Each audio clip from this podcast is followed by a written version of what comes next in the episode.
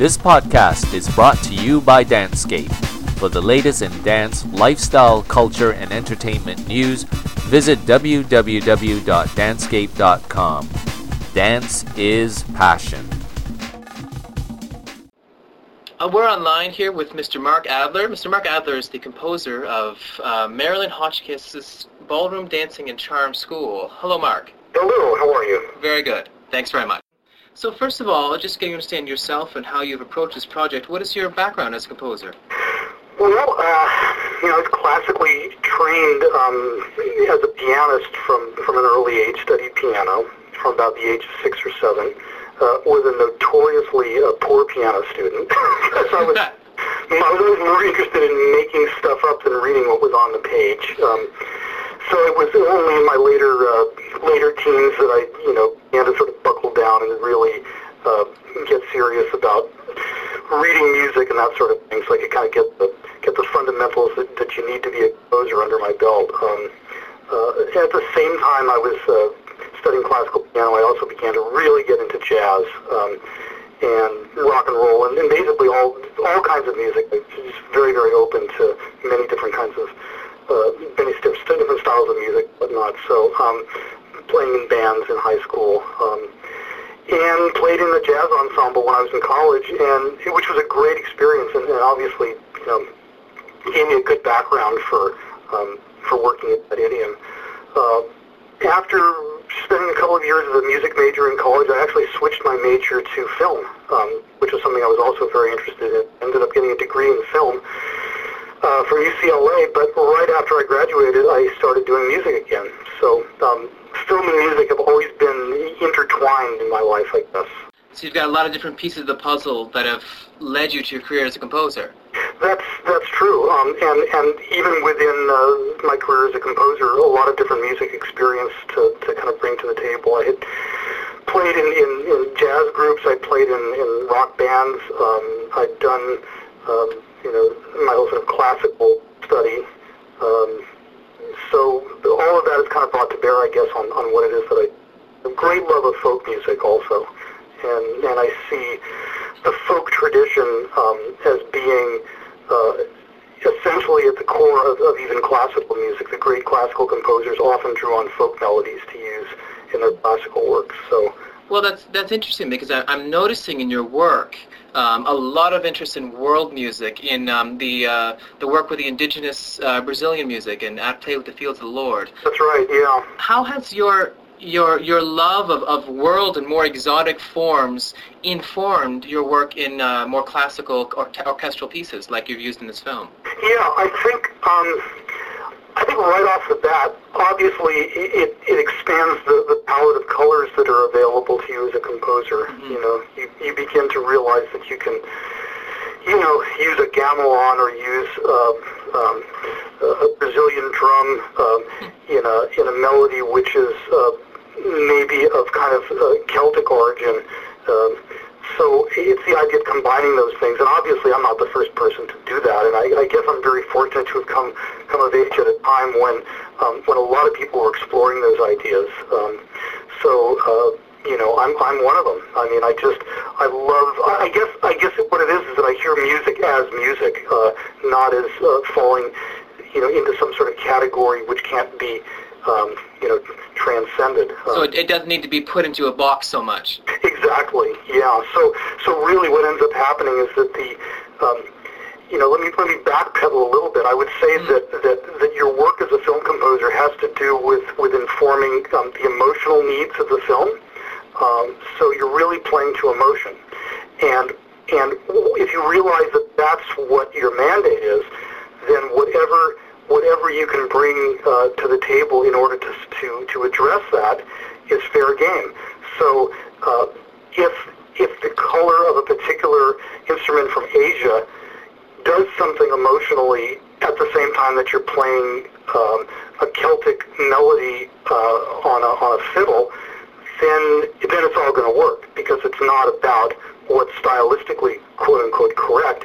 It's about what what moves the audience and moves the story forward and all that stuff. Right. Well, what's evocative? Yeah, exactly. Excellent. Um, tell me, uh, do you ever walk that line between if we're watching, we're, we're observing a very emotional scene in a movie, and I'm, I'm hearing an instrument that I associate with, let's say, Asia, is that a concern that you start, this sound will bring me into a different headspace than you want to lead me to? Well, yeah, it's always a concern, and, and it's funny because I was having a conversation at dinner last night with, with someone about this, about how subjective this all is, and how two people can see the same film and walk away with completely different impressions, mm-hmm. um, both both of the film and of the score. I mean, to the point where someone will say, "I loved all that ballroom dance music, but I didn't notice the score at all." And then you're thinking, well, then I guess it did its work kind of quietly in the background. Exactly. This person wasn't aware of it. But then I'll hear someone else say, you know, that score was all over the movie, and um, it just really distracted me. And I'm thinking to myself, well, how can that be? A person doesn't notice it at all, but obviously their ears were open to the ballroom dance music because that was on the screen, and someone else is distracted. And, and it's, you know, it's a curious thing. And, and I, I suppose for myself, I always feel like I'm walking that line in a way um, because I'm the first audience for, for that score. I'm the first person who who stands back and listens to it even before the director does and, and tries to assess, am I being too intrusive? Am I being supportive? Am I being too subtle?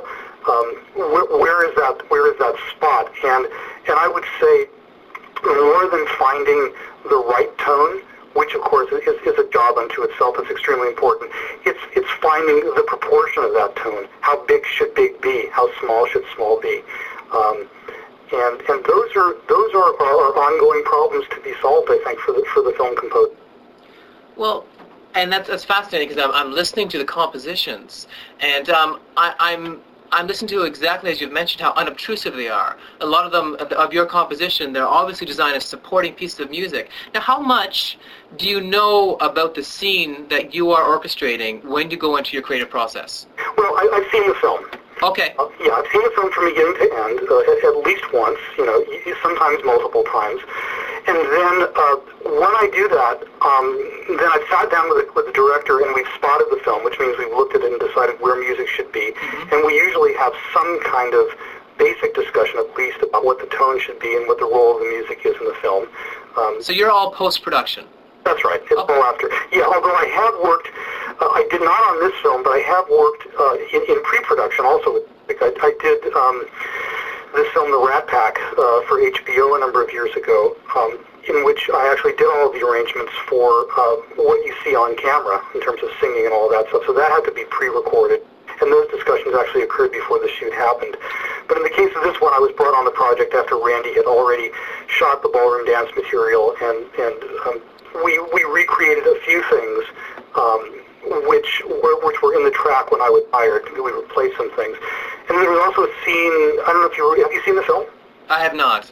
There, there is a there is a scene, and I'm not even sure if this cut on the CD, but there's a scene in the film where uh, one of the main characters actually gets up in his bereavement group and starts dancing with the leader of the bereavement group. Okay. And we're hearing music that's ostensibly in his in his head. Um, and that was a, a, a kind of a big band piece that I wrote uh, to evoke a kind of a 30s feel. Uh-huh. Um, although most of what I did with the film uh, involved, you know, the score, obviously, the underscore, which complemented ballroom dance music. But but were you? Am I correct in saying that um, the process of selecting the, the the specific dancing pieces, you collaborated in that process as well? No, that that actually Randy had basically decided on by the time uh, I was brought on the project. It's funny because composers are brought on at different stages. Right. And there are a lot of reasons why it happens, and, and not all of them are aesthetic. Some of them are logistical reasons, you know. Sure, sure. I a couple more questions in in yeah. uh, getting a sense of your background. Um, uh, as a as a composer and as a musician yourself. Um, there's reference made um, in your bio to influence by Michael Maltese.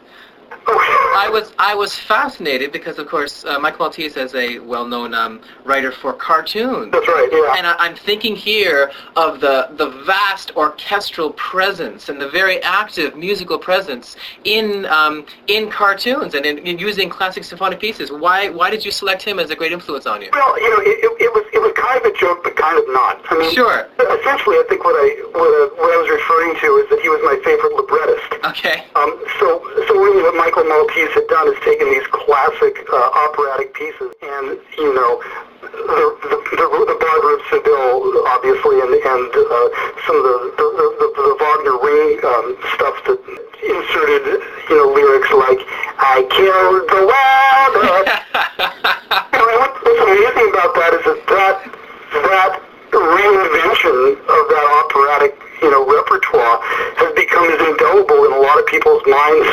as the actual original piece itself. Yeah, exactly. So, so, uh, so I love the fact that this guy was able to do that with, with such brevity and in such kind of shorthand. Right. And and there's also something about. Um, you know, I, I guess I guess I was trying to tip my hat to someone who says, you know, music is wonderful, but let's not take ourselves too seriously. And, of course. You know, there is there is room for for, for lightness about it, and and um, it's an iconoclastic kind of move to make. And I guess I guess in my core, I have a very strong iconoclastic side to my personality. So it was kind of paying homage to the to the iconoclast out there that was, that was Michael. You know, so.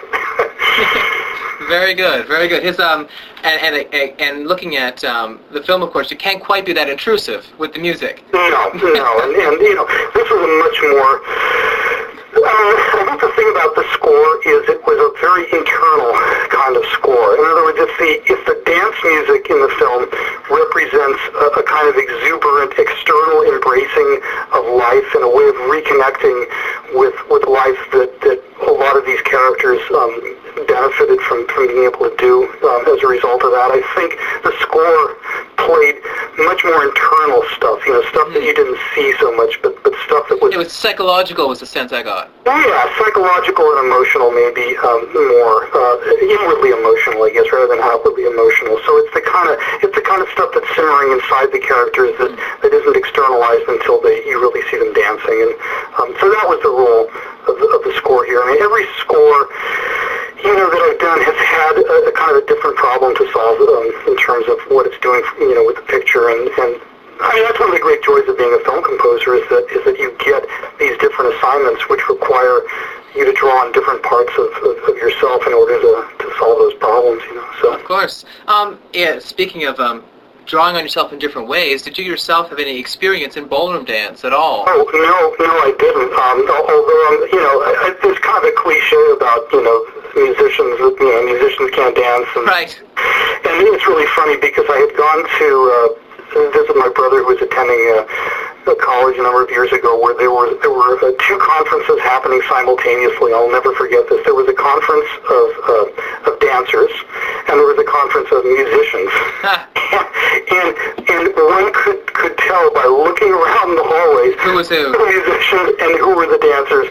The dancers had perfect posture the musicians were all kind of slumped over in their shoulders. I mean, it was it was really kind of a crack up. And, and for years, I used to kind of do an imitation of the dancers and the musicians for people. I say, this is what the dancers look like. This is what the musicians look like.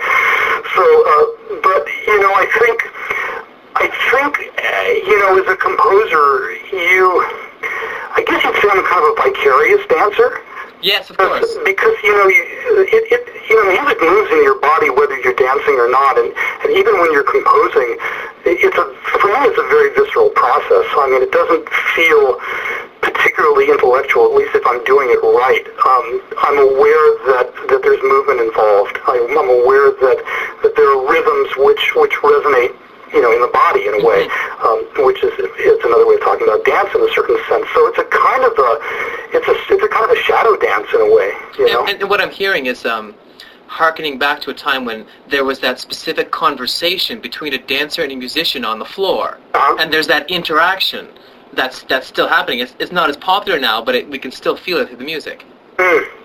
Yeah, yeah, um, and it, I, I like that a lot. I, I like the I like that sort of idea that um, you know that, that, that a dancer is a dancer is, is a musician and a musician is a dancer. They're just expressing that in a different way. I think, forms. but I, I definitely sense the connection. You know. Excellent. Um, I was wondering, uh, fascinated listening to the soundtrack, and um, I know some of the pieces that um, that you conducted, some of the classical ballroom pieces that you conducted, were not from the typical canon of ballroom dancing, in the sense that there wasn't, you know, in the mood was the swing piece, that sort of thing. They were pieces that were more on the fringes um, yeah, well, these were selections that were really made by Randy, right. and, and, I guess the music supervisor must have been involved with them also, John McHugh. Um, and as I said, I can't speak to those selections because I wasn't involved in doing them. Um, you know, I just uh, you know, we, as I said, we re-recorded uh, some of these. But I think Randy's instincts uh, for this stuff are really are really good. You know, he he doesn't come at it uh, as, as as a dancer. Obviously, he comes at it as a storyteller. Um, and so there's something about those particular pieces that emotionally spoke to the scene, um, to the emotional content of the scene. Um, I mean, you know, if you see the film, you'll notice something really curious that my wife was a music editor, who was a music editor on the movie, uh, Joni Diener, she and I used to kind of crack up about it. There'll be a, there'll be a piece of music in 4-4 time, and they've just counted out a waltz. Oh, wow. and, now, and now you're seeing him on screen doing a waltz, but you're hearing something in 4-4. Well, in fact, in a strict way, of course, you shouldn't be doing that. Right. And, and Randy just did it. But there's an interesting thing that happens when you do that, and that is the music becomes not literally what they're moving to, but it becomes like a third, it's kind of like a third level of stuff. It It's starts what- functioning in a way that's not literal source music. It's something else going on. And I think, you know, I don't know how intentional this was on Randy's part. I, I can't say, but I, I do know that the guy has really good instincts. And, and I'll tell you where I first saw something like this happen um, was in the movie. I shouldn't be talking about another movie, but I'm a big fan. Okay, of Fosse was uh, was uh, all that jazz. The opening sequence where uh, the is on Broadway. Uh, the dancers are auditioning. It's a big audition sequence. They're obviously not dancing to on Broadway, and the cutting rhythm is yet something different. It's not cutting on the beat. So there are three levels of things going on. There's the music on the track, there's the cutting rhythm, and there are what the dancers are, are obviously dancing to. And that's an enhanced experience. That's not a, a contradictory or, or a strange experience. So you kind of have the same thing here in a way. That yeah, they're they're counting off three, four. You know, they're going one, two, three, one, two, three. It's a four-four piece, and yet somehow it all just kind of works. Well, and, and what I'm hearing you describe is that the music is not functional. It's purely an evocative. Well, yeah, yeah, it, it, it, exactly. That's exactly right. I mean, I mean, if you if you weren't if you weren't uh, you know, musically and and and and dancer dancerly literate, you you might not even notice that that was happening. Right. Um, and, and if you didn't notice it was happening, it was because the level at which it was functioning was was emotionally correct Okay. uh, and brought you to a place that, that made sense emotionally in the film. So, yeah. So purely as a practical point, in the production, when the performers are dancing to music, Mhm. what were they dancing to? Yeah, I, you know, as I said, I wasn't on the set, but I did hear some stories, and I, I'm not, I'm not sure what they were dancing to, but it wasn't necessarily what you were hearing finally on the track. What is your sense of the popular response to the film? Well, audiences seem to be very, very responsive to it. Um, you know, my mother-in-law saw the opening uh, the other weekend, and she called us, and she said everybody applauded at the end of the of the film. So, uh, you know, I was at the screening, the premiere screening at Sundance, which was not not this year, but it was uh, 2005, and uh, there was a spontaneous standing ovation at the end of the movie. So that was really, really gratifying. And, you know, I was wearing a Marilyn Hotchkiss hat walking down the street at Sundance, and somebody yelled out, "It's the best thing I've seen at the festival!" And I'll buy the soundtrack, you know. So. That's that's been that's been really really gratifying just to see the audiences' response to it. You know, um, I'm, I'm going to draw on your desire to speculate here. Um, to what would you attribute the current rise in interest in ballroom dancing in film and in music and in practice? well, you know, it's got to be. I think it's got to be a combination of things, doesn't it? It's got to be the fact that as a social activity, there are very I mean, there's a, there's a wonderful scene in the movie where uh, one of the main characters gets kicked out of the class. This is kind of a spoiler. I won't tell you who it is. and he's really morose, and he's and he kind of comes off like this really cocky guy, you know. And you sort of peg him as being like a real kind of uh, bar cruising singles type guy. But he says, "I love dancing." And he says, "He says, what, what am I supposed to do? Go to clubs? I hate clubs." He said, "You realize that you know there there are like a lot of people out there that want to connect with other people socially, you know, um, but don't want to don't want to cruise the bar scene, don't want to go to clubs, don't want to do these other things. And I think that it's satisfying a need that um, you know society basically hasn't um, been able to kind of satisfy in another way. Um, I think a lot of it is that. I think um, you know. I- I'm not an anti-rap guy like some of my contemporaries are. I think there's a lot of interesting stuff in rap, but you know, there's a kind of a level of melody uh, that um, is missing. And, you know, you often hear rap artists mine old music in order to get some melody into their work, which I think is absolutely an atrocious activity because it's like, who's going to mine the stuff that's created today? You know, we're not making any new stuff. So just that this is a celebration of, of, of, of melody and music, which you have in ballroom dancing, of course, is a great thing. And I think that it's, there's a hunger for that, you know. I'm kind of a tune, I'm kind of a melody guy in a way. So, you know, I, I, I, I respond to that a lot. How, how did you feel having a chance to um, sit and really orchestrate some some some uh, pieces from the 30s again? I mean, there's a, there's a fantastic period feel to the sounds that you've managed to create. How did you approach that? Well, well, actually, uh, the orchestrations on the on the on the redos uh, were done by an associate of mine, John Eidsvåg, who basically had listened to the um, to the original versions, done some great library research, found some charts which were which were very close, and then kind of refined them a little bit. Sorry, what, what do you mean by charts? Uh, you know, uh, sheet music, actually. There, there, there are arrangements floating around out there that are very close to those classic arrangements. And then um, I brought John in to kind of, you know, listen to what was on the track and make sure that uh, what he had on the on the page, uh, the stuff that he researched, was really, really close. And then we just got these great LA players together who are um, just amazing jazz players.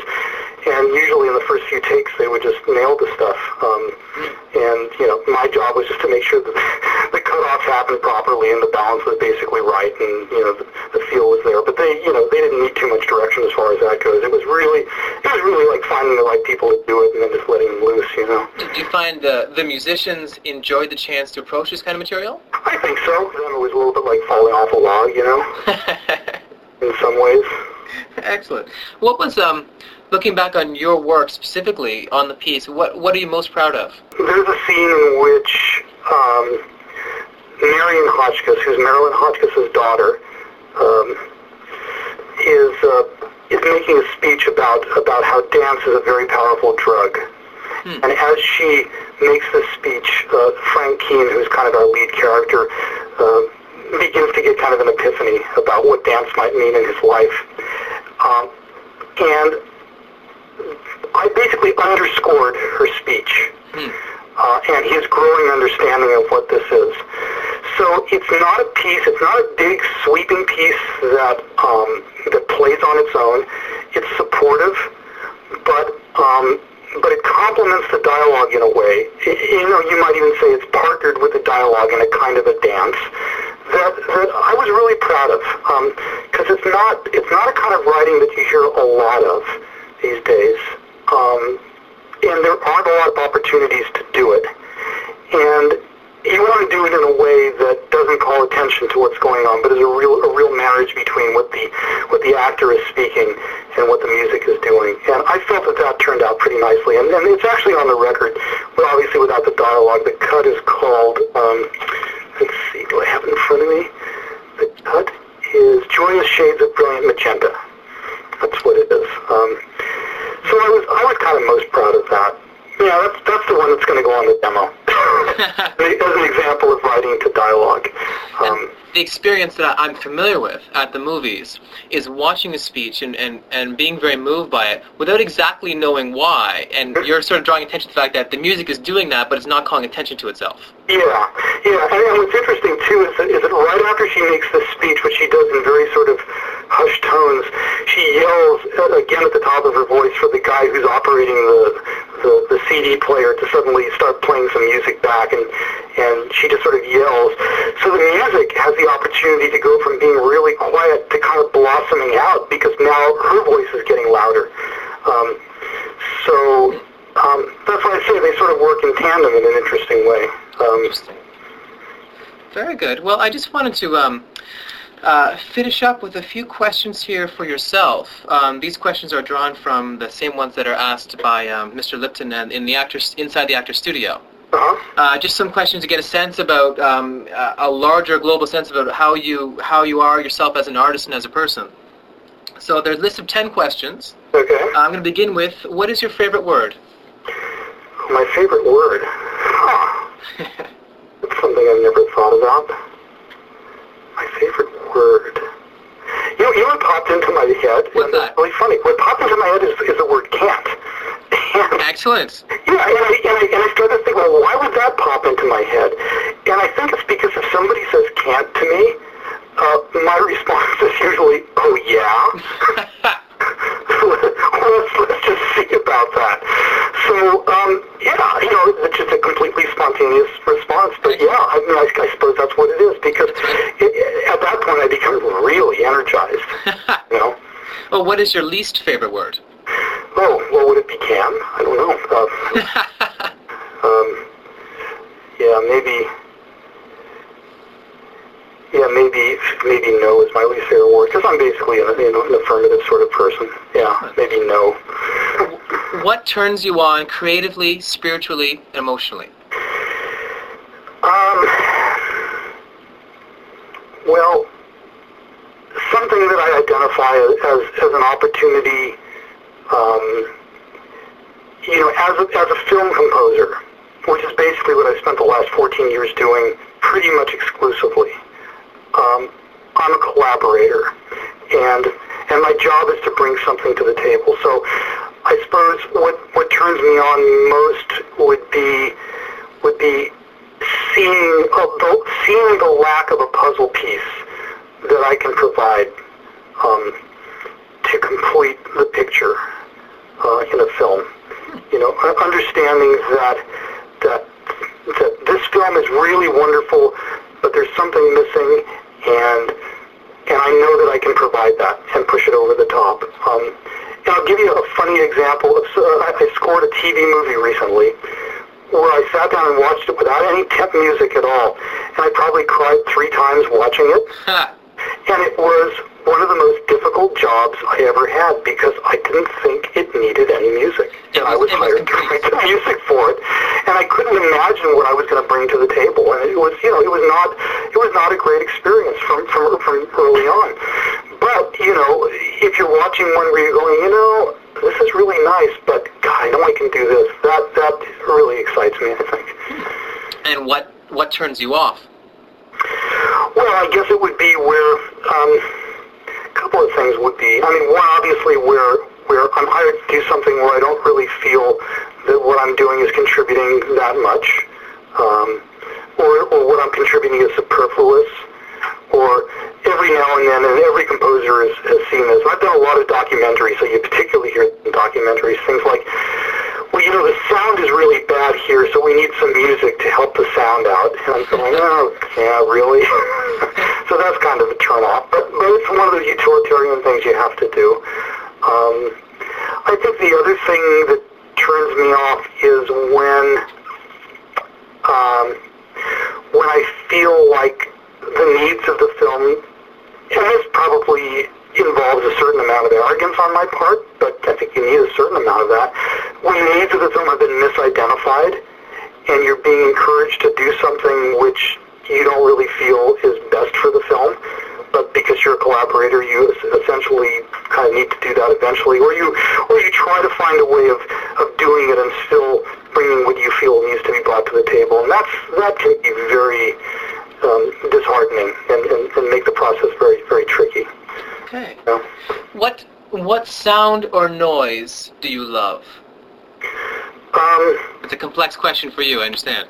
Yeah. Um, well, it's kind of it's a, it's a two-part question. It's a two-part answer, I suppose. Um, I love the sound of percussion, like a complex percussion sound. Um, and it's funny because I was reading, oh, it was somebody's treatise on orchestration. I can't remember. It was some old 19th century treatise on orchestration, and they were talking about uh, they were talking about percussion, percussive sounds as generally being less musical.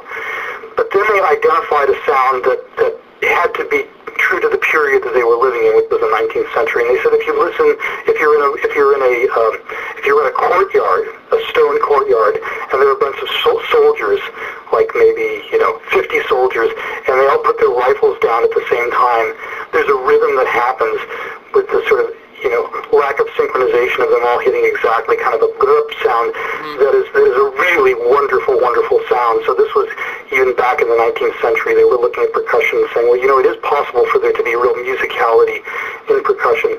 Um, but the other half of that answer comes from um, Rimsky-Korsakov's book on orchestration, where he says, you know, the beginning orchestrator puts all of their um, you know, puts all the value in percussion to begin with, and then they put it in the woodwinds, and then they put it in the brass. But finally, when they evolve to the highest point, it's in the strings. And I think that I think that that's absolutely true. Um, you know, Bernard Herrmann has this wonderful score, Psycho, which is all done with a string group. There's no percussion, there's no winds. It's all it is is strings. And he was such a you know great composer, and he did his own orchestrations that he managed to evoke a huge range of emotion and, and musical color from just the string group. So yeah, so I love the strings. Um, and in fact, the, the violinist who played a lot of the solos, Marilyn Hotchkiss, is a guy I've collaborated with on a number of projects, and he has this uncanny ability to to get a, a universe of sounds out of his violin. And what's great about working with him is he loves exploring you know, placing the bow at different parts of the of the of the of the string, close to the bridge, farther from the bridge, using the edge of the bow.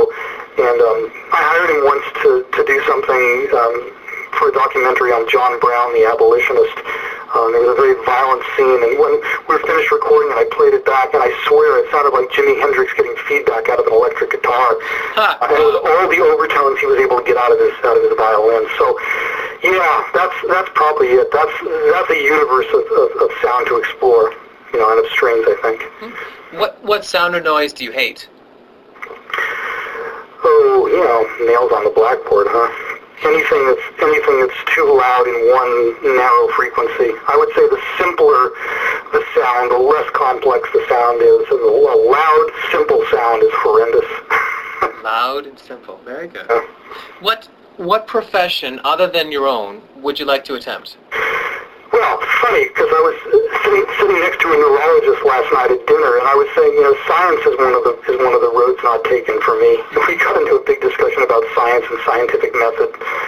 Um, you know, research science, particularly in the biological sciences, something I've always been really fascinated with. Um, I've also been a real amateur student of physics, not on the mathematical level, but more on the sort of the- the- theoretical, philosophical level. So those those two areas are really, really fascinating to me. And what profession would you not like to do? Huh. I would say anything that involves repetitive work with um, very little creative latitude. You know, balancing my checkbook is a good example. I don't like doing that. So any any sort of profession that might echo that kind of activity would be one I would not be drawn to. Okay. And my last question: If heaven exists, what would you like to hear God say when you arrive at the pearly gates? Um, you got it almost right. what you did with your yeah, you got you got you got pretty close to doing it in the right way. I'd, I'd like to hear some. I'd like to hear some some validation like that. I, I certainly wouldn't expect to hear that I did it right because I sure don't feel like I, I am. But you know, I, I like the idea that I'm sort of moving in the right direction with how to live a good life. You know, some validation that the that the process was at least in the right direction rather than the wrong direction. That'd be that'd be a good thing to hear. Very good. On behalf of danceScape, I'd like to thank you for an excellent interview and appreciate your time very much. Thank you. I think you're an excellent interviewer. thank you. This podcast was brought to you by danceScape. For full transcripts, register for danceScape e-zine at www.dancescape.com. Dance is passion.